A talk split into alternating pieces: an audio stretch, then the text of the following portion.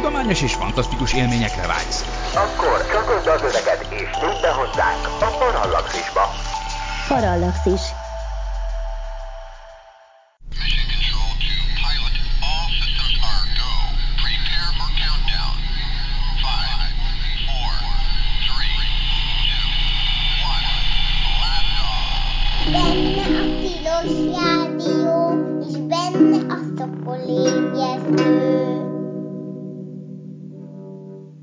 Reggelt kívánok! Ez itt valóban a Tilos Rádió a 90,3 MHz-es frekvencia modulált sávon, benne pedig a Szokolébresztő műsora. Az én nevem dr. MZ per X, vagyis Vince Miklós, viszont nagy örömömre szolgál, hogy ezúttal nem egyedül vagyok a műsorban, hanem ö, köszönhetjük itt dr. Hirn Attillát, aki az Energia Tudományi Kutatóközpont űrkutatási laboratóriumának a vezetője, és ráadásul emellett a Remret Kft. Űripari cég ügyvezetője, illetve a Magyar Asztronautikai Társaság főtitkár helyettese is. Attilának a kutatói profiljáról egy, csom, egy nagyon jó interjú, amit ajánlok a hallgatók figyelmébe. A Magyar Asztronautikai Társaságtól megvásárolható az űrtáborosaink című ö, kitűnő könyv, amiben többünkkel van egy beszélgetés, és hát nagyon érdekes és tanulságos Attilával kapcsolatos beszélgetés, amit olvasható, hogy hogyan, hogyan jutottál te el addig, hogy jelenleg magyarországi űrdozimetriának egy megkerülhetetlen alakja vagy, szóval nagyon-nagyon köszönöm, hogy vállaltad ezt a mai beszélgetést. Jó reggelt kívánok, és én is köszönöm szépen a meghívást.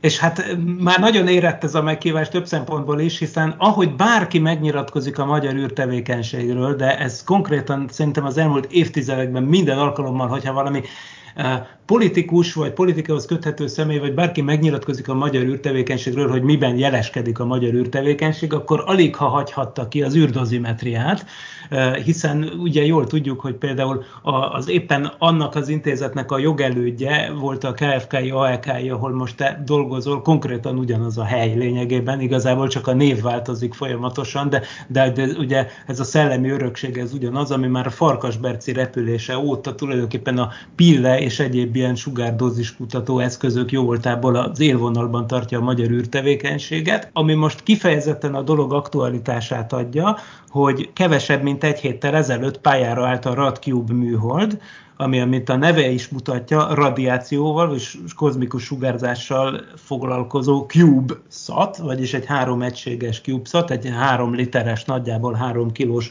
magyar fejlesztésű kis műhold, illetve természetesen későbbi részében az adásnak elkerülhetetlen lesz egy másik aktuális témának az érintése is, ami pedig, amit te úgy fogalmaztál meg, hogy egy ajándék a Magyar űrkutatói szakmai közösség számára augusztus 20 alkalmából Magyarország űrstratégiájának elfogadása, hogy egyáltalán mi az a Magyarországi űrstratégia, mi van benne, és mi következik ebből az űrtudományra és az űrtechnikára vonatkozóan. Szóval ezek lennének a mai témáink, és akkor először is hadd kérdezzelek erről a RadCube-ról, ami pályára állt. Mit csinál ez a műhold? Mire való? Mióta dolgoztok rajta? És különben is. Mi ez az egész? Tehát ahogy köszönöm szépen a felvezetést, meg a, meg a bemutatást is. Ez a műhold egy gyakorlatilag egy nemzetközi konzorcium keretében megvalósult műhold. A, a magát a műhold platformot, tehát a, az alaprendszert a, egy ö, magyar űripari cég, a C3S Kft. fejlesztette. A mi kutatóközpontunk, illetve laborunk egy ö, sugárzás mérésre és mágneses térmérésre szolgáló műszeregyüttes fejlesztését vállalta. Ezen belül a műszeregyüttesen belül a mágneses tér érzékelőt egy angliai egyetem, a, az Imperial College London kutatói szolgáltatták, és a mágneses tér méréshez szükséges, majd később ebből említést teszek, árbóc szerkezetet pedig egy lengyel cég, az Astronika Kft. szolgáltatta. Ez a program 2016-ban indult, és hát ez egy évvel azután volt, hogy Magyarország az Európai űrügynökség teljes jogú tagjává vált, és gyakorlatilag az első úgynevezett választható program, amire Magyarország feliratkozott, vagy amihez csatlakozott, az az általános technológiafejlesztési program, a GSTP volt.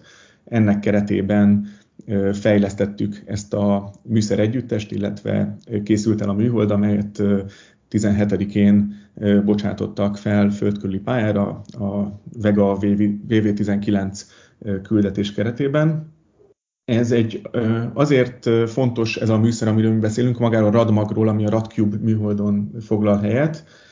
A Radcube-ot már fölbontottad, tehát mint radiáció, sugárzás, mérés, illetve a Cube, mint a CubeSat, tehát a, ez a kocka, kockákból összeállt műhold.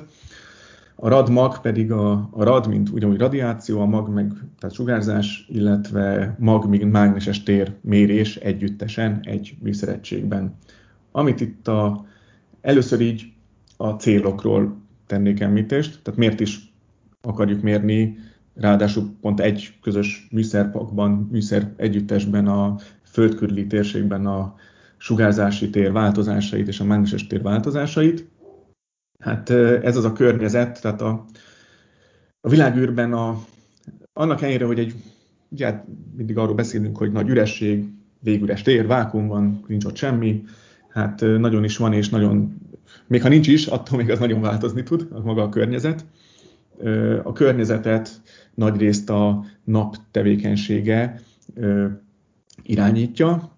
Itt arra kell gondolni, hogy ahogy emelkedünk a föld felszínéről, egyre ritkább lesz a föld légköre, de hát ez a légkör ez nem hirtelen szűnik meg létezni, hanem fokozatosan egyre ritkábbá válik, és egyre kevésbé lesznek jelen benne stabil molekulák, atomok, ezek a napból érkező, főként a napból, de a környező csillagokból, a galaxisból érkező sugárzás hatására ezek ionizálódnak, és hogy emelkedünk fölfelé, egyre inkább ez egy ilyen ionizált állapotú, plazma állapot lesz. Emellett a Földnek van egy mágneses tere, ez is ezzel kölcsönhatásban van, illetve hát a, úgy szintén a nap tevékenységének köszönhetően ez, ez is folyamatosan változik, vagy időről időre változik a, az űridőjárás függvényében.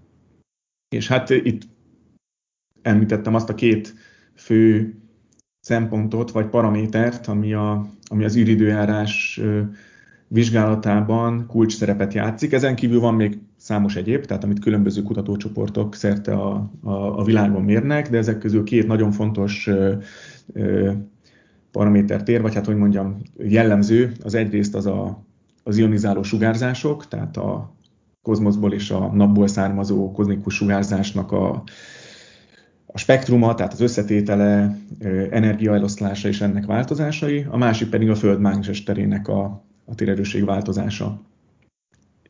És az Európai űrügynökség, mint a világ egyik jelentős űrtevékenységgel foglalkozó, egyébként kormányközi szervezete, célul tűzte ki, hogy, hogy saját műhold hálózattal, illetve mérőhálózattal rendelkezzen, ami azt a célt szolgálja, hogy folyamatosan nyomon tudják követni az űridőjárás változásait, aminek, hogy említettem, fontos paraméterei ezek a, mind a kozmikus sugárzási térváltozásai, illetve a mágneses térváltozásai. Itt most analógiaként, ha úgy vesszük, akkor mind a, ugye a Földön a földi időjárást is számos különböző paraméterrel jellemezhetjük egy adott régióban, kezdve a hőmérséklettől, vagy széliránytól, szélerősségtől, páratartalomtól, stb. Itt más jellemzőkről beszélünk, de hasonlóképpen hektikus és változékony jellemzőkről van szó. Tehát ezért fontos ezeket mérni, nehéz előrejelezni, hasonlóan, hogy a földi időjárást is nagyon nehéz előrejelezni. Itt még hátrébb, hm. hátrébb vagyunk, tehát a, amíg a Földön azért ezek a párnapos előrejelzések azért már eléggé ö, nagy megbízhatóságot mutatnak, Igazából mi még a nap tevékenységét nem tudjuk előrejelezni. Amit előre tudunk jelezni, az az, az hogyha valamilyen esemény történik a napon, egy, egy korona kidobódás, tehát napkitörés mondjuk így, akkor modellek, modellszámítások segítségével meg tudjuk mondani azt, vagy meg tudják mondani a kutatók, mérnökök, hogy mekkora eséllyel fogja ez a földpályáját keresztezni, mekkora eséllyel fogja a földkörüli térségben a vagy a Földnek a mágneses terét megzavarni, és ezáltal különböző problémát okozni a Föld körül keringő műholdakban, vagy akár a földi nagy rendszerekben, hálózatokban. Na ezzel kapcsolatban lenne is egy kérdésem, hogy amikor például történik egy ilyen koronakitörés a napban, ugye ezt tudjuk, hogy a fény az 8 perc alatt ér ide a naptól, de hogy nagyjából például egy ilyen, egy, egy, egy, egy részecske áram, mondjuk egy, egy töltött részecskék mennyi idő alatt jellemzően, tehát nagyságrendileg mennyivel később követik a, a fényét ennek? Tehát mi ennek Igen, az itt átfutás pont ideje? ez a, ez a szerencsénk, ha úgy, úgy tetszik, tehát hogy a, ugye a fény az 8 perc alatt ideér, és észlelhetjük akár földkörül pár, földkörüli pályán keringő műholdak segítségével. Hát rosszabb esetben, hogyha pont a, a nap túloldalán történik egy ilyen esemény, azt persze innen nem látjuk, de erre meg ö, nap körül keringő űrszondák szolgálnak ennek a detektálására, tehát a fény jelét, vagy hát a különböző hullámsávokban, hullámszokon tudjuk vizsgálni a napot. Ez durván 8, ö, má- ö, 8 perc, amíg ide ér a földkörüli térségbe. Ehhez képest a töltött részecskék jellemzően pár óra, pár nap, Aha. egy-két nap, amire elérik Aha. a földkörüli térséget, és ez, ez elegendő időt biztosít arra, hogy hogy az egyes érzékenyebb műholdakat esetleg más irányítottságba helyezzék, tehát hogy a Mhm. nap felé, vagy hát a töltött áram irányába néző oldal az egy védettebb oldal, vagy árnyékoltabb oldal legyen, esetleg, Mhm. hogy lekapcsoljanak olyan alrendszereket, amelyek ö, sugárérzékenyebbek, illetve hát emberes küldetések esetén ez, ez elegendő ahhoz, hogy újra tervezzék a küldetést, olyan értelemben például, hogyha a nemzetközi űrállomáson terveznek egy űrsétát, akkor azt elhalasztják ilyen esetben, tehát Ugye maga egy űrséta is 8 órás, akkor is, hogyha történik egy ilyen pont egy űrséta idején, akkor van idejük az űrhajósoknak visszaszállni a nemzetközi űrállomásra, de későbbiekben egy hold expedíció esetén is elegendő időt biztosít ez arra, hogy legalább egy védettebb helyre tudjanak az űrhajósok visszahúzódni. Először is a kedves hallgatóknak azt, azt úgy hozzátennénk, hogy amikor a nap, napból érkezik egy töltött részecske, akkor annak a, egyáltalán nem triviális útvonalt jár be a Föld mágneses terébe lépve, hiszen például ugye egy, egy töltött részecske, hogyha belép egy mágneses térbe, akkor ugye annak lesz egy ilyen egy körkörös komponense tulajdonképpen a Lorentz erőnek köszönhetően, és így egy, egy lényegében egy ilyen helix pályán egy ilyen csavart vonal mentén, tulajdonképpen a Föld mágneses ter, ter, ter, erővonalai mentén lényegében eljutnak a, a legtöbbször én úgy gondolom, hogy a sarkvidékekig, és ugye ezzel látjuk a sarki fényt. Na most gondolom, hogy ezért van annak különös jelentősége, hogy ez a Red Cube műhold, ez egy lényegében egy poláris pályára került, igaz? Tehát ez egy olyan pályára, ami, ami eh, ha, ha, ha jól láttam, hogy milyen a pálya, ez lényegében átrepül a, a Föld északi és déli mágneses pólusának a közelében. Ez így van, jól mondod, a, a műhold egy közelpoláris pályán ö, kering, tehát egy pár fokkal tér el a, a, a klasszikus poláris pályától.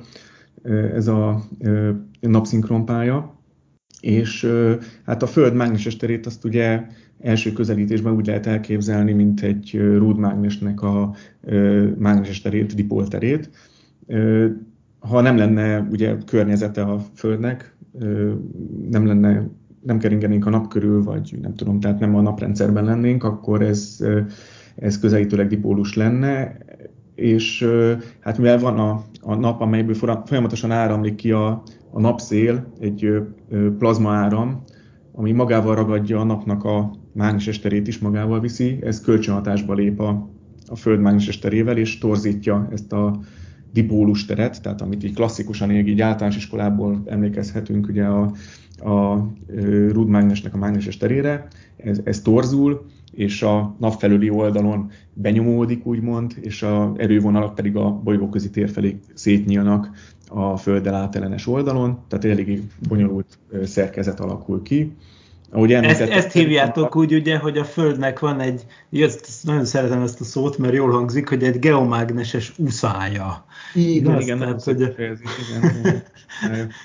Jól leírja, vagy szemlélteti ezt a, ezt a formát, és ahogy említetted, ezek a töltött részecskék, amelyek egyébként például egy koronaanyag kidobódás során kilépnek a nap felszínéből, és a, hát nem is egyenes úton, de eljutnak valahogy a, a Föld térségébe esetlegesen. ezeket a, ezeknek egy részét egyébként ez a Föld mágneses tere, ez el is tudja téríteni, tehát bizonyos energiákon el se eltérítjük az útjukból, és nem, nem tudnak belépni a földi légkörbe.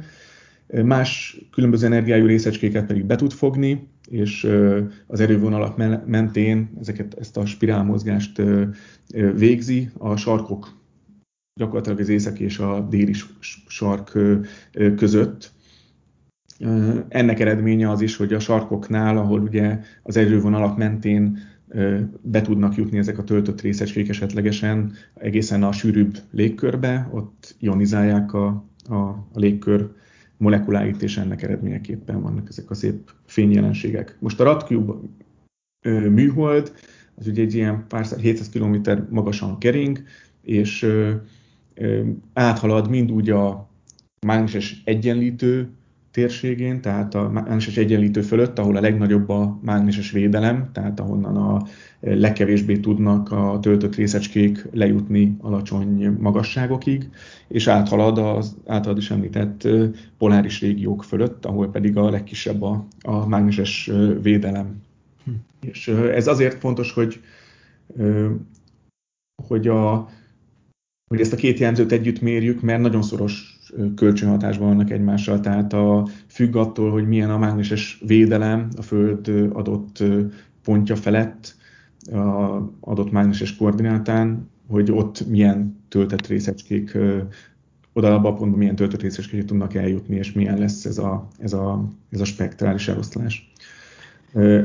Eddig olyan műszer együttes nem létezett, amely ezt a kettőt együttesen tudja mérni, tehát külön vannak persze mágneses térérzékelőket fejlesztő kutatócsoportok, cégek, meg vannak olyanok, amelyek különböző elveken, mérési elveken alapulva mérik a sugárzási tér összetételét. Ez, lesz, ez, ez az első olyan műszer, amelyel egy időben hm. szimultán tudjuk mérni a két jellemzőt. Ráadásul egy kis kompakt egységben, ugye hát, hogyha arról beszélünk egy három egységes CubeSatról, tehát egy cipős doboz méretű, durván 30 cm-szer 10 cm-szer 10 cm-es téglatestre kell gondolni. Ebbe ugye minden benne van, ami szükséges magához a műholdnak a, az életben tartásához, a kommunikációhoz, tehát az energiaellátáshoz, központi fedélzeti számítógéphez, és emellett az három egységből közel 1,3 egységet foglal el a, a radmag. Tehát maga a radmag majdnem a kicsivel nagyobb, mint egy, egy egységes CubeSat és ebben foglal helyet két több detektorból álló sugárzásmérőegység, úgynevezett teleszkóp. Ezek ilyen félvezető detektorokból álló teleszkópok, amelyek azáltal, hogy ezekben a félvezető detektorokban mekkora energiát adnak le az egyes részecskék, ki tudjuk, vissza tudjuk következtetni, hogy azok milyen energiájú részecskék voltak, és így tudjuk őket detektálni. Ebből van két, tehát két ilyen detekt, ö, teleszkópunk van, és emellett ebben az 1,3 egységben kap helyet a mágneses térérzékelő is, az a nyitó szerkezet, ami eltávolítja a mágneses térérzékelőt, tehát ezt a magnetométert. Erre azért van szükség, mert maga a műhold, mikor üzemel, természetszerűleg elektromágneses jeleket bocsát ki magából, tehát maga is egyfajta zajforrás a mágneses térérzékelő számára, mert megzavarja a finom mágneses térméréseket, és ezért az a cél, hogy ezt a zajt minél, minél inkább lecsökkentsük, és ezt úgy lehet elérni, hogy eltávolítjuk a magnetométert a műhold testtől.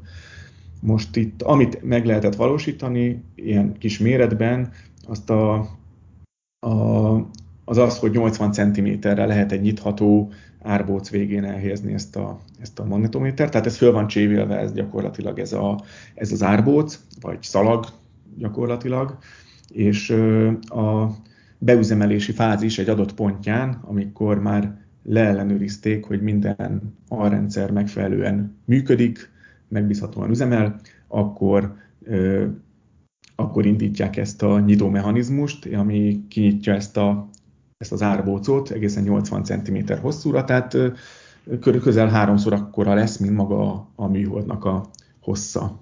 Ez mind, mind ebben az 1,3 egységben van, és azért fontos ez a műszer az Európai Ügynökség számára is, mert kis méreténél, kompakt méreténél fogva a későbbiekben akár különböző méretű műholdakon, akár ilyen, az angol piggybacknek hívja ez a potyautas elképzelés keretében juthatna föl akár szolgáltató műholdak fedélzetére ez a műszer. Ugye az a, ahogy említettük, itt ez a földkörüli térség folyamatosan változik, ráadásul ugye a mágneses tér erőssége is a, a különböző koordinátákon eltérő. Időben is változik, tehát meg térben is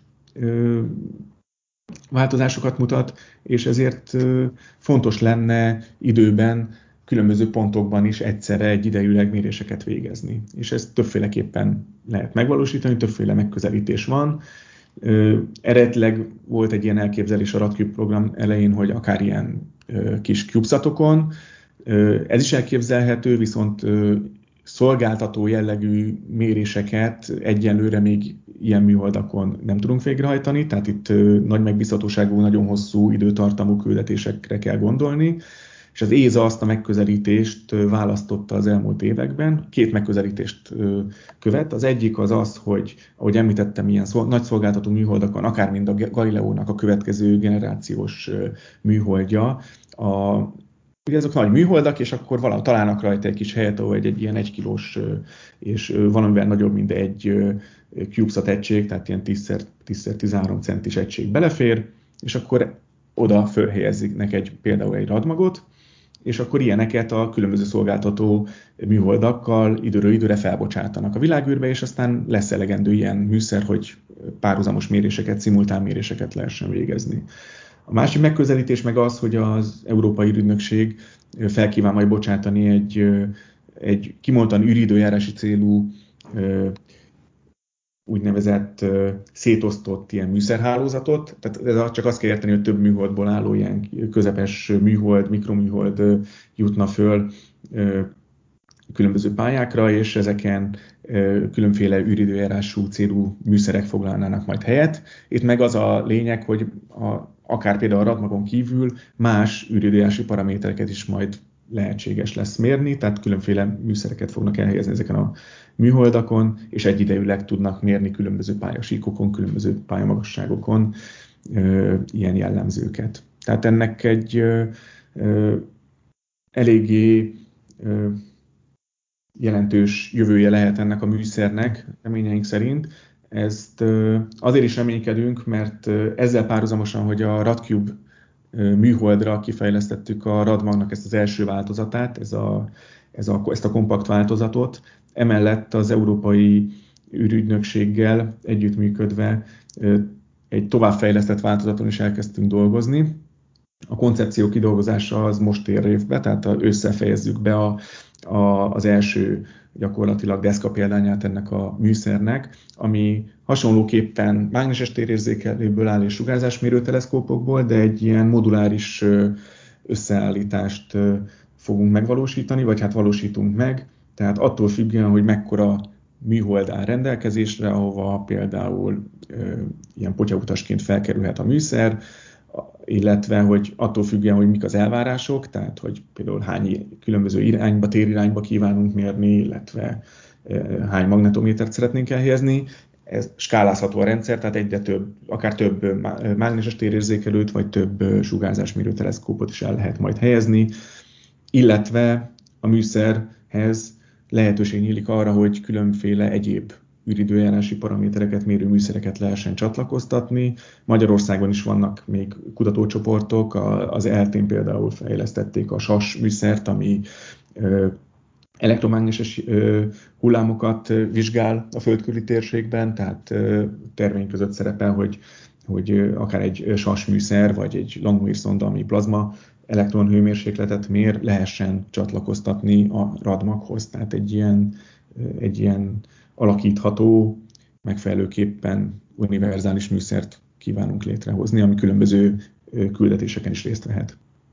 Igen, a hallgatóink számára egyébként ez a pot, potyautas gondolat, ez ismerősnek tűnhet, hiszen a, van a szokolébresztő kedvenc műholdja, vagy hát eddig az volt, most már azért a Radcube-ot is persze nagyon szeretjük, de ugye a GRB Alpha, ami a két állandó szakértőnknek, Werner Norbinak és Pál Andrisnak a, a kis műholdja, ugye ott is, ott, ott is, amikor erről beszélgettünk, akkor ugye az volt, hogy ott egy, egy, egy gamma detektort visznek, vittek fel ugye asztrofizikai célra, ugyanígy ez egy demonstrációs küldetés, ami ott zajlik, csak ott az ő esetükben ez csak egy egyunitos CubeSat, de ott is az lenne az ötlet, hogy ezt a detektort, hogyha beválik, akkor akkor szétteríteni tulajdonképpen, hogy mennyire jó lenne mondjuk, hogyha például, ha már ezek a Starlinkek ott vannak fönt például, hogyha például az, a SpaceX-et egyszer meg lehetne győzni, hogy, hogy erre a több ezer, több tízezer műholdra, ezekre a műhold seregekre ugye fölkerüljön egy, egy, egy ilyen detektor, azzal mennyivel nőhetne. Hát eddig ugye ott a gamma csillagászatról beszéltünk, de hát itt meg egy sokkal húsba vágóbb dolog, az űridőjárás előrejelzésnek tulajdonképpen a pontossága, az milyen mértékben növekedhetne. Igen, és ez egy, ahogy említetted is, ez maga a CubeSat platform, tehát a CubeSat technológia kiválóan alkalmas arra, hogy ilyen technológiai demonstrációkat végezzünk, és ugye rögtön nem lehet a SpaceX-et csak egy ötlet. Néha meg lehet, persze, tehát meg lehet környékezni őket ötlettel is, de igazán az, az számít, amikor az ember lerakja az asztalra azt, hogy már repült, és sikerült demonstrálni azt, hogy a, a világűrben azt méri, amire, amire terveztük ezt a műszert, megfelelően üzemel, és akkor ez már egy kiváló referencia tud arra lenni, hogy, hogy a, úgy utána már szolgáltató műholdak fedélzetére is felkerülhessen.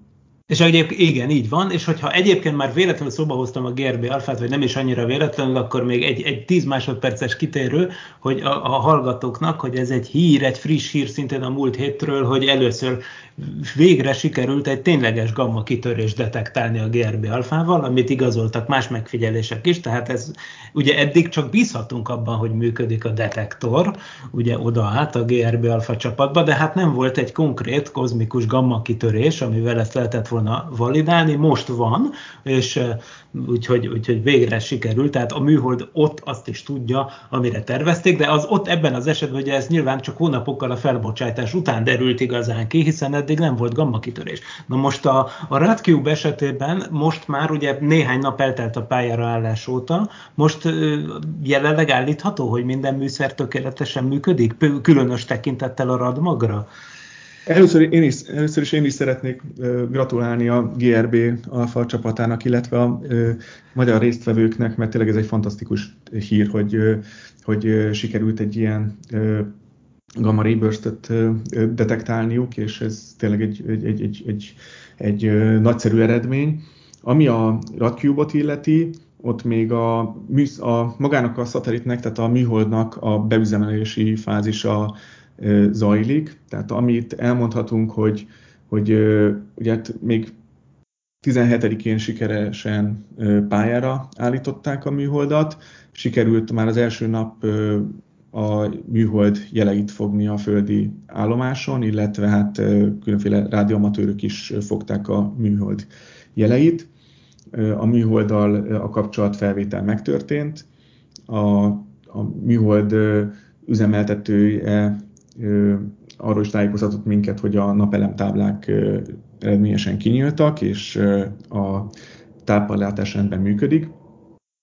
A jelenlegi tervek szerint eléggé azért még hosszú időt vesz igénybe, amíg a műhold valamennyi alrendszerét beüzemelik, illetve finomhangolják. A legutóbbi hír szerint egy nagyszerű évfordulós napon, tehát október 4-én oh. kerülhet sor, a, tehát a Sputnik egy repülésének 64. kerekszám ugye a kettes számrendszerben, tehát hogy a fordulóján történhet meg a, a radmag beüzemelése. Tehát ez még mindig nem azt jelenti, hogy itt hát már tudni fogunk, tehát már mérési eredmények is le fognak jönni, de alapjában véve ezeknek a méréseknek a célja az lesz, hogy apránként ugye az egyes alegységeket bekapcsoljuk, bizonyos ideig üzemeltetjük, és, és ellenőrizzük, hogy rendben működnek-e. és amikor valamennyi ilyen egység, elfelejtettem mondani egyébként, hogy a maga a, a tudományos célú műszerek mellett egy technológiai másodlagos payload is, vagy hasznos teher is ö, ö, helyet kapott a radmagon belül, tehát hogy még volt egy kis hely, ahol elhelyeztünk két ö, nyomtatott áramköri lapkát, amin az európai, azt az Európai Ügynökség szolgáltatta, ez ilyen sugárállósági technológiai kísérletre szolgál, tehát különféle áramköri elemeket helyeztek el rajta, és a műhold üzeme közben vizsgálják ezeknek a sugárkárosodását valós űrbéli körülmények között. Tehát még ez is egy technológiai kísérlet, ami fönn van, tehát egyenként a sugárzásos térérzékelőt be fogják kapcsolni, egy pár óráig üzemeltetni, aztán bekapcsolják a mágneses térérzékelőt, bekapcsolják a, a, a technológiai kísérletet, megnézik, hogy az a rendszer, ami a nyitómechanizmust szolgálja ki, az is megfelelően működik ki, működik-e, és csak ezt követően jöhetnek azok a lépések, hogy a, a, az árbóc kinyitása, újabb ellenőrzések, majd ezt követően, ha minden rendben van, akkor jöhetnek a hosszú távú mérések. Tehát ez még azért egy hát egy-két hetet még, még igénybe fog venni, amíg ezek a tesztek lefutnak, és utána te, a teljes hivatalos üzemideje, vagy ö, igen, nominális üzemideje a műholdnak az 6 hónap, tehát amíg mindenképp üzemelnie kell, és ez még kiterjeszthető további két és fél évvel. Tehát itt már az a cél, hogy valamikor október közepe vége tájától kezdve már folyamatosan szolgáltasson hmm. mágneses tér és sugárzási tér adatokat a műszer, amit itt a, a műholdnak a, a műholdvevővel fogják Budapesten, ugye a, a CRMS Kft. és aztán a kutatóintézetben, illetve hát a mágneses téradatokat a Imperial College Londonnál, akkor folyamatosan lehet értékelni. Illetve... Tehát a, a, C, a C3-esnek magának van egy műhold vevője, mert én mindig azt gondoltam, hogy ez is a, hát ugye korábban ugye nyilván a, a műegyetem épületének a tetején, vagyis az E-tetőn található műhold antennát használták a műegyetemes műholdakhoz, ugye a Massathoz, meg igen, a igen, Smog Most ez, a, ez magának a, a cégnek a, a, a saját... Saját tányérja. Na, hát akkor igazából ez is egy újdonság, mert ha jól gondolom, akkor azt is most használják először az egész földi oldalt. Között tudtam igen. Igen. Na, hát ez fantasztikus. Úgyhogy a cég... említettem, tehát, hogy lehetőség nyílik arra, hogy mások is fogják az adatait, tehát ennek a pontos feltételeivel én nem vagyok. Komoly sugárterhelések vannak, főleg ugye űrsétákon, és hogy ezt folyamatosan tudják monitorozni, szolgálatszerűen és egy icipici berendezés segítségével az is természetesen nagyban, sőt, hát elsősorban a ti csoportotoknak a több évtizedes tevékenységének köszönhető. Itt természetesen a pille dózismérő rendszerről, termolumineszcens dózismérő rendszerről van szó. Csak röviden arról, ugye ez egy sikertörténet, mindenki mért a pillével, aki számít, és jelenleg is több példányban van a nemzetközi űrállomáson. Most mi újság a pillével, mik a kilátások, illetve milyen tervek vannak függőben a jövőbeli programokkal kapcsolatban. Gondolok itt elsősorban az Artemisre, amiben tudom, hogy szintén benne vagytok a NASA emberes volt programjában, tehát hogy, hogy a magyar űrdozimetria fényes jelene és jövője hogyan fest dióhéjban. Erről kérdeznélek. Igen, a Pille valóban a legjelentősebb, az intézetünk legjelentősebb referenciája illetve hát talán megmerem kockáztatni, hogy hát igen, egyike mindenképp a hazai legjelentősebb referenciáknak, tehát világszerte a leginkább ismert hazai űr eszköz, ami valaha a világűrben repült, és már jó régóta, hogy te is említetted, mennyi különböző küldetésben vett részt. Azért is egy jelentős referencia, mert onnan kezdve, hogy Farkes Bertalan még mint kísérletet vitt föl a Szajút 6 űrállomás fedélzetére. A jelenleg a nemzetközi űrállomáson üzemelő rendszer az egy szolgálati berendezés része, tehát nem kísérletként van fönn, hanem ezt a, az orosz kozmonautáknak a, a, a biológiai vagy hát orvosi aktáiba kerülnek be ezek az adatok, hogy mekkora sugárterhelés éri őket, és egy fontos nyomonkövetése annak, hogy milyen sugárterhelés van a nemzetközi űrállomás fedélzetén.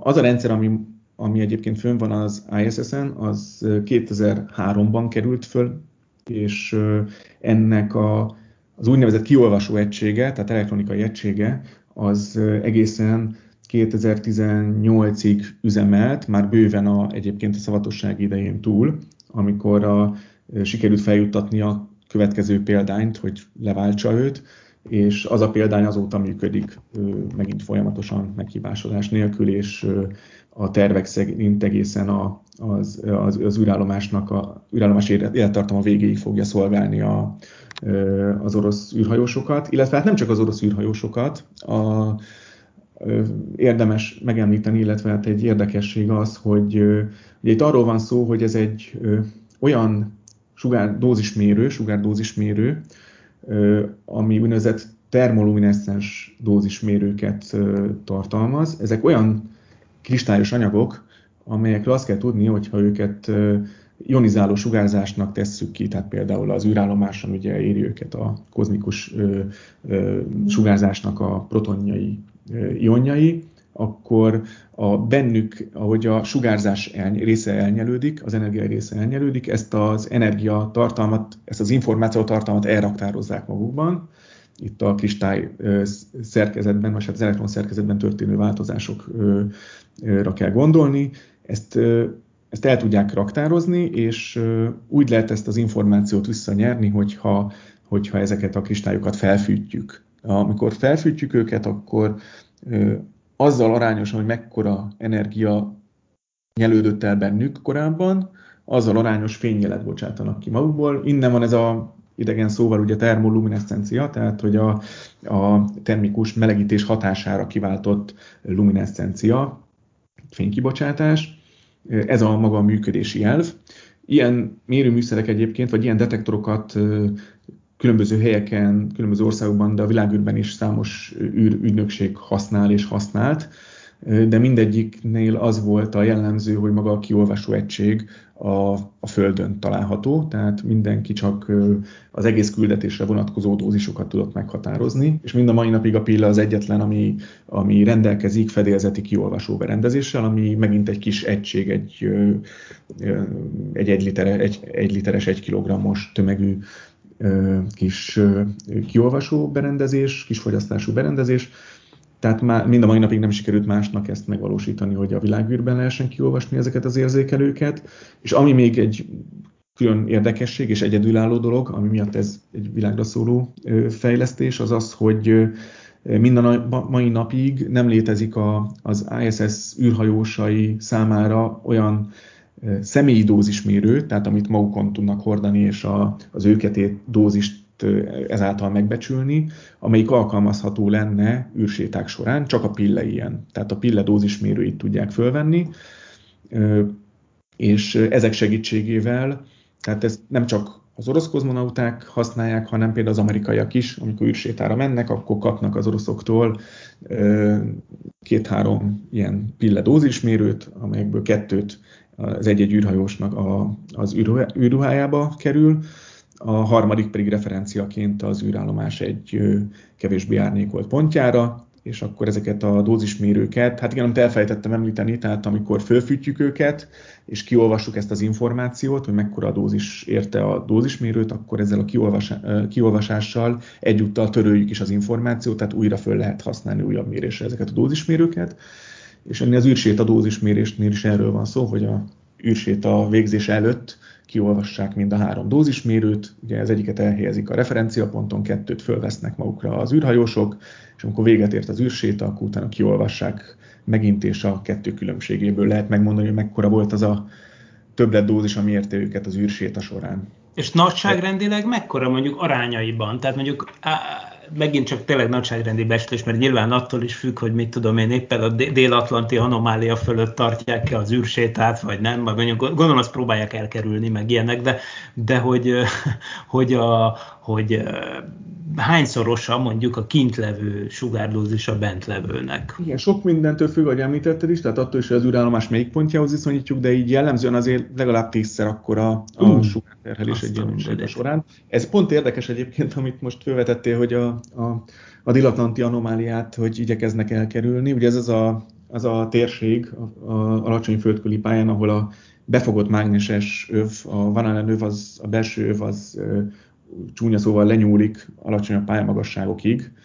Tehát ez az a, a rész, ami ugye hát a, azért, mert hogy valójában mégse dipol a Föld mágneses tere, tehát nem, ez a mágnes, rúdmágnes, ez nem eleve nem, a, nem esik egybe a Föld forgástengelyével, és ezért van egy ilyen anomália, tehát mágneses anomália a dél térségben, aminek következtében, amikor az űrállomás a Brazília és Dél-Afrika partjai közötti térrészen áthalad, akkor ott hát megint egy jelentős ilyen egy-két nagyságrenden nagyobb sugárterhelés éri az űreszközöket vagy az űrhajósokat.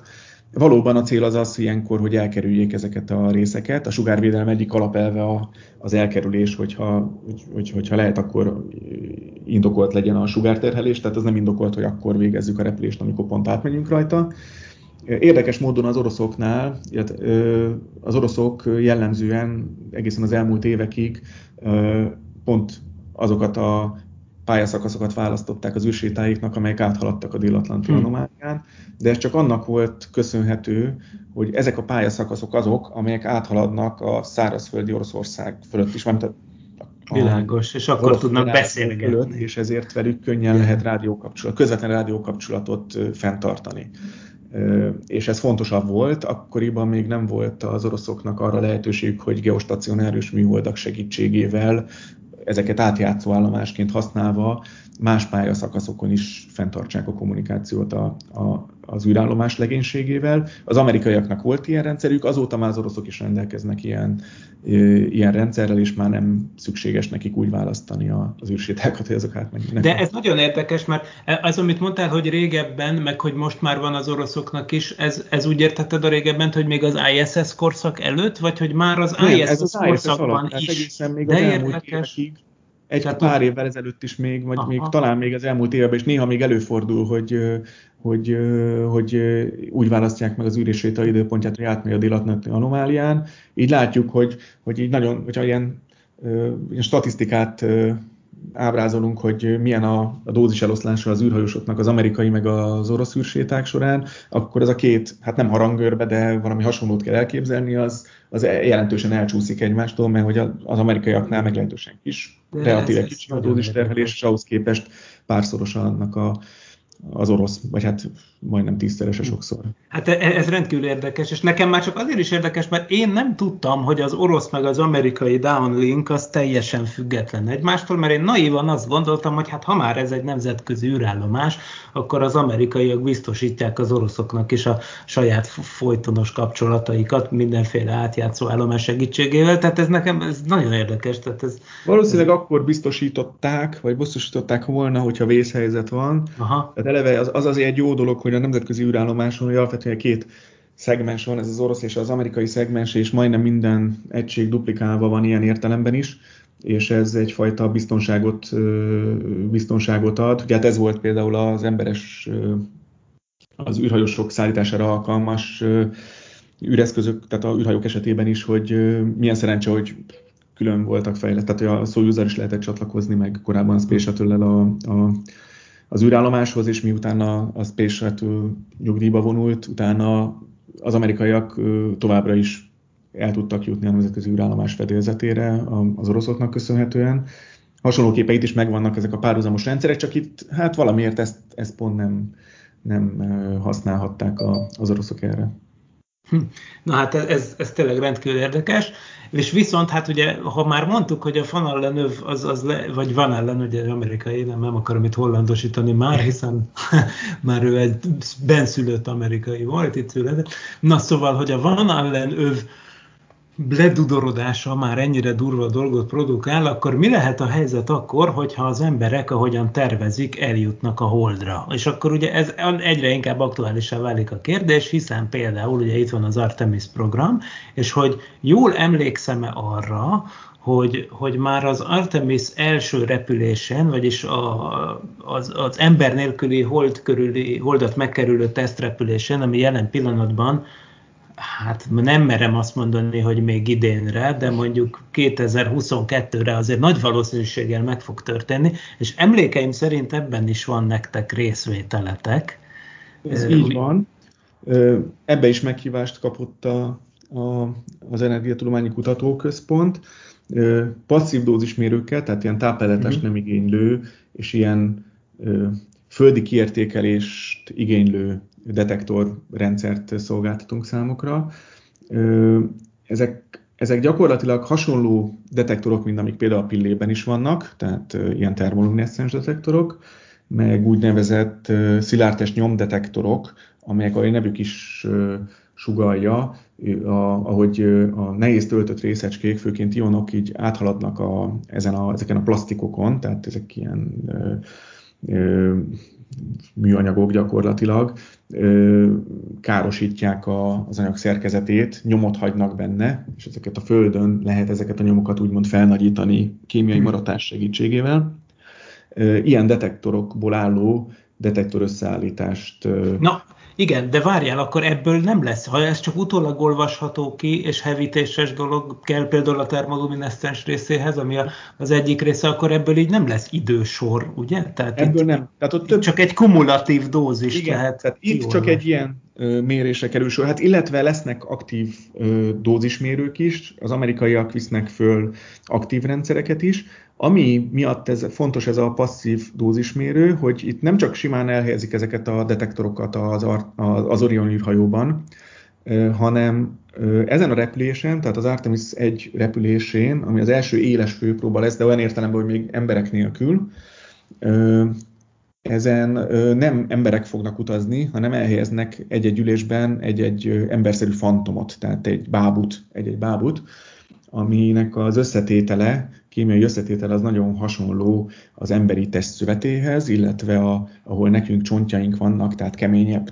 testszövetek, ott pedig a csonthoz hasonló anyaggal, néha csonttal töltik ki ezeket a részeket, és a testen belül helyezik el ezeket a detektorokat. Ez, és azért szeretnek itt ilyen passzív detektorokat használni, mert ezekből többet is el lehet helyezni, és relatíve olcsón, meg egyszerűen, tehát anélkül, hogy nagy legyen a fogyasztásuk, vagy ilyesmi, hát ezek nem fognak meghibásodni gyakorlatilag, és a test különböző pontjaiban, különböző mélységekben, illetve különböző szervek helyére helyezik el ezeket a dózismérőket, és ez azért fontos, mert hogy az egy persze egy fontos szempont, hogy megnézzük, hogy mekkora a beérkező sugárzásnak a, az energiaeloszlása és az intenzitása, fluxusa, de ez a, ez a bejövő sugárzási tér, ez, ez módosul, ahogy belép az emberi szervezetbe is. Tehát maga a, a bőrünk, a bőrünk alatt levő zsírszövetek, izom is árnyékolja a, a sugárzási teret, illetve a sugárzást, az ionizáló sugárzást, egyrészt árnyékolja, másrészt át is alakítja, tehát másodlegos sugárzások keletkeznek a szervezeten belül is, és ezért nem mindegy, hogy a sugárdózist, a sugárterhelést, azt mire vonatkoztatjuk, tehát hogy most a bőr felszínére, vagy a szívre, vagy, a, vagy bármely más szervre, főleg azért sem, mert a különböző szervek eltérő sugárérzékenységet mutatnak. Tehát vannak olyan szervek, mint például a vérképző szervek, amelyek sokkal érzékenyebbek a, az ionizáló sugárzásokra, mint például akár az agy például nem annyira érzékeny, de ezek be van, osztályozva vannak a különböző szervek, hogy melyik érzékenyebb és melyik kevésbé, és ezért nem elég az, hogy, hogy van egy dózismérünk a, mondjuk a fantomnak a külső felszínén, hanem, hanem mindenképp fontos belül is méréseket végezni. Ugye az űrhajós testében eléggé körülményes lenne telepakolni az űrhajóst dózismérőkkel, tehát mindenképp ez humánus megoldás, hogyha ha, ha erre fantomokat használunk, tehát bábukat, és ezeket a és emellett ugye elhelyeznek különböző, akár időfüggő mérésekre alkalmas műszereket még az Orion űrhajóban, és ezeket az adatokat utána úgy elemzik ki, hogy különféle matematikai ilyen szimulációkat végeznek még, a, vizsgálják a külső sugárzási teret, és vizsgálják, hogy a meglévő fizikai modellek segítség, matematikai modellek segítségével, hogy várhatóan mekkora dózis lenne az adott szervekben, és az összevetik a mérési eredményekkel, és akkor ezzel lehet tovább pontosítani ezeket a szimulációkat, illetve előrejelzéseket. Tehát ez egyfajta ilyen iterációs ö, munka, tehát ezzel egyrészt ellenőrzik is az eddig meglévő tudást, másfelől ki is bővítik azt további mérési eredményekkel. Tehát ez lesz ez a küldetés, amiben mi részt veszünk, és a, a Fantomban lesz elhelyezve ez a Fantomban, Fantomon ez a, ez a összeállítás. Számos más, tehát ez egy konzorcium keretében fog megtörténni. Maga a kísérletet a, a német űrügynökség vezeti, tehát a DLR a, a gondozója, és rajtunk kívül még több más nemzet is részt vesz ebben, tehát nem mi vagyunk az egyedüliek, de nagyon fontos szempont az, hogy minket ebben meghívtak, mert ez lesz egy úttörő mérés lesz, ugye az első alkalom, amikor egy emberes űrhajó fedélzet, egy, egy bolygóközi emberi, emberes űrhajó fedélzetén ilyen jellegű méréseket végezhetünk. Hát az Apollo éra idején az akkori sugárdózis mérések eléggé kezdetlegesek voltak, tehát gyakorlatilag ilyen filmeket vittek föl, tehát nagyon minimális adat áll rendelkezésre, közvetlen mérési adat azokról a, a repülésekről. Amit azóta mérési eredmények vannak, azok egy-két űrszonda, ami végzett ilyen méréseket, mint holdszondák, meg marszondák fedélzetén jutottak föl ilyen detektorok, de ez az első alkalom, amikor egy fantom belsejében lehet mérni, és ez egy ilyen fontos belépő, aztán ugye a következő lépés pedig a, a hold körül keringő űrállomás, ami még hát nem készült el, hanem az a következő években fog megépülni, a Gateway, aminek a fedélzetére már nem passzív detektoros dózismérőt fog az intézetünk elkészíteni, hanem hát ami biztos az, az hogy egy, egy félvezető detektoros rendszert, ami egy mérőműszert, és amellett bízunk benne, hogy magát a, a kísérletet kiszolgáló, vagy összefogó, tehát magát az egész műszer együttesért is mi leszünk a felelősek. Tehát ez az IDA kísérlet, az Európai Ürügynökségnek a belső dózismérő összeállítása. Ez, itt az volt az elképzelés, hogy összegyűjtik azokat a már, már repülési tapasztalattal rendelkező mérőműszereket, tehát amelyekkel mértek már valaha például a nemzetközi űrállomás fedélzetén, megbízhatóak, tehát nem kell, nem szükség jelentős átalakításra, és ezeket gyűjtötték össze. Itt három európai műszer került bele, az egyik a Tritel, amit az intézetünkben fejlesztettünk, emellett egy német és egy cseh detektor fog felkerülni, illetve a JAXA, a japán űrügynökség is szolgáltat két másik detektort, és ezeket a detektorokat kell egy műszer együttesbe integrálni. Az intézetünk, vagy kutatóközpontunk az elmúlt évben meghívást kapott arra, hogy ennek a koncepcióját kidolgozza, tehát elkezdtük a koncepció kidolgozását. Ez a fázis, projektfázis az most idén fog lezárulni, egy deszka példány elkészültével, tehát demonstrálni fogjuk, hogy, hogy hogy elkészül legalábbis a, a technológia, vagy hát egy ilyen deszka példány ennek a műszer együttesnek, és eközben az Európai Ürügynökség ki is írta már a pályázatot a műszer megvalósítására, vagy műszer együttes megvalósítására, ahol, ahol említettem, hogy ezek a részegységek, tehát például a Twitter is az egy kötelező eleme lesz a mérőrendszernek, tehát ilyen szempontból már biztosan fönn lesz Magyarország a holdi űrállomáson is, a gateway-en, de, de ami még nagyobb ö, ö, eredmény lenne, vagy lesz remélhetőleg, az az, hogyha ha mi tudjuk a, magát az egész rendszert is ö, megépíteni. Erre a pályázatot most nyújtjuk be a napokban. Na hát ehhez nagyon-nagyon gratulálok mindehez. El, igazából elkockultuk az időt, az adás időből négy perc maradt hátra, de mégsem engedhetem meg, hogy legalább néhány statement szerű, gyors megjegyzés erejéig, ha ne kérdezzelek meg téged, mint hát a magyar űrkutató társadalomnak egy igen reprezentatív mintáját, egyszemélyes mintáját, hogy, hogy mi a, a magyar Magyarország űrstratégiája című dokumentum, amit sok éves előkészítés után elfogadott a kormány, és, és most már éppen augusztus 20-a előtt ugye nyilvánossá vált, mindenki számára olvasható. Nagyon-nagyon röviden, mi, ez, mi, mit, mit jelent, és miért fontos?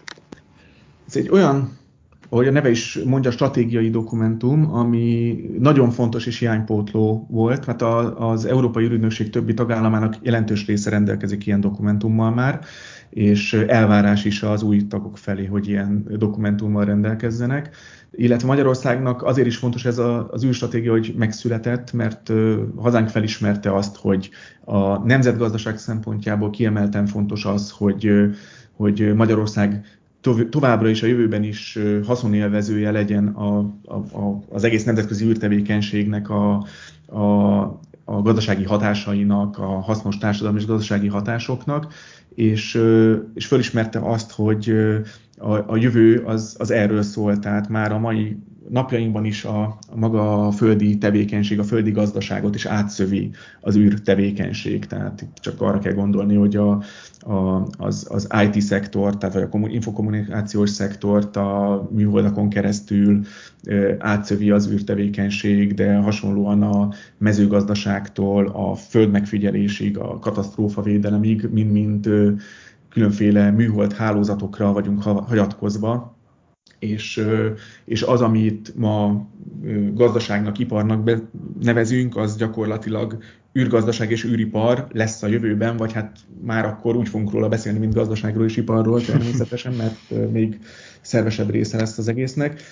Föl is ez a dokumentum gyakorlatilag különböző célokat fogalmaz meg, hogy hogyan lehet azt elérni, hogy Magyarország az elkövetkező években mindazt a mindazt a örökséget, ami az elmúlt jó pár évtizednek az eredménye, amit elért Magyarország, hogyan lehet hasznosítani, ezeket az eredményeket, azokat a területeket, ahol Magyarország kiemelkedő eredményeket ért el tovább erősíteni, további kitörési pontokat megjelölni, és úgy megerősíteni a hazai űripart, hogy utána öt éven, öt év múlva már gyakorlatilag a saját lábán megállva egy jelentős szereplője legyen a nemzetközi űrgazdaságnak vagy az űrtevékenységnek. Tehát ez a dokumentum részletezi azokat, hogy egyrészt, hogy hát milyen kapcsolatban van ez más egyéb stratégiai célokkal, hazánk más egyéb stratégiai céljaival, milyen lépések szükségesek ahhoz, hogy a hazai űripart megerősítsük, hogy olyan vállalatok szülessenek, amelyek utána az európai és nemzetközi piacon megállják a helyüket egy erős versenyben. Amit kiemel például a dokumentum az az, hogy tovább kell erősíteni a, az ipar, kutatás, oktatás lábak közötti kapcsolatokat. Ennek egyébként egy kiváló példája a kutatóközpontunk is, amely már az Európai űrügynökséghez való csatlakozás követő évben felismerte azt, hogy hát létrehozta a Rembet Kft. spin-off céget, amelynek jelenleg ügyvezetője vagyok, és hogy megerősítse azt, hogy amit a kutatóintézetben született eredményeket gazdaságilag is hasznosítani lehessen és termékesíteni. Tehát ez egy fontos dolog, hogy ne rekedjenek meg a, akár a, a kutatóhelyeken történt innovációk egy-két műszernél, hanem abból hasznosítható termékek születhessenek. De a dokumentum kitér mindenféle ö, olyan szempontra, mint például, hogy mik a, az esetleges kockázatok, mik szükségesek ahhoz, hogy ezt megvalósítsuk. Tehát itt a, az utánpótlás képzéstől kezdve több, több pontra is kitér, milyen infrastruktúrális fejlesztésekre van szükség. Gyakorlatilag itt az első öt év, tehát a következő öt évet jelöli ki úgy, ahol jelentős ösztönzőkre van szükség ahhoz, hogy megerősödjön a hazai űripar űrtevékenység, és azt követően a tervek szerint ezt az ösztönzőket folyamatosan lehet kivezetni a rendszerből, és utána már ö, piaci alapon ez meg, meg tudja állni a helyét. Egy nagyon fontos ö, iparágról van szó, az űriparról, mert nagyon jelentős ö, hozzáadott értéket képviselnek ezek a tevékenységek, eléggé technológia és innováció intenzívek ezek a tevékenységek, és begyűrűznek a beszállítói láncon keresztül a, a gazdaságnak a, a hát nem alacsonyabb rétegeibe, de hát a, a hétköznapi rétegeibe is. Tehát itt nem csak arról van szó, hogy specifikusan űr, űriparral foglalkozó cégeknél hasznosulnak a befektetett forintok, vagy dollárok, vagy eurók, hanem ezt követően a, ezeknek a cégeknek a bezállítói láncán keresztül élénket, élénkíteni tudja a, gazdaságot ez a tevékenység. Ráadásul ez olyan tevékenység, amire feltétlenül szüksége lesz hazánknak, főleg azért is, mert hogy ezek olyan infrastruktúrák, amikhez amikre szükségünk van, hogy hozzáférjünk, tehát a műholdas információkra a, a jövőbeli túléléshez feltétlenül szüksége van az országnak, mint bármely más országnak a Földön gyakorlatilag. Ezt lehet így nagyon dióhéjban elmondani. Egy nagyon átfogó dokumentumról van szó, ami tényleg részleteiben kitér, mint a, a már meglévő hazánk mindhány meglévő kapacitásaira, kapcsolatrendszerére, illetve hogy milyen lépések szükségesek azokhoz, ahhoz, hogy ezek a kapacitások tovább bővüljenek, a kapcsolatrendszerek is erősödjenek, illetve hogy hogyan lehet koordinálni ezt az összetett tevékenységet, ami egy, nem egy triviális probléma.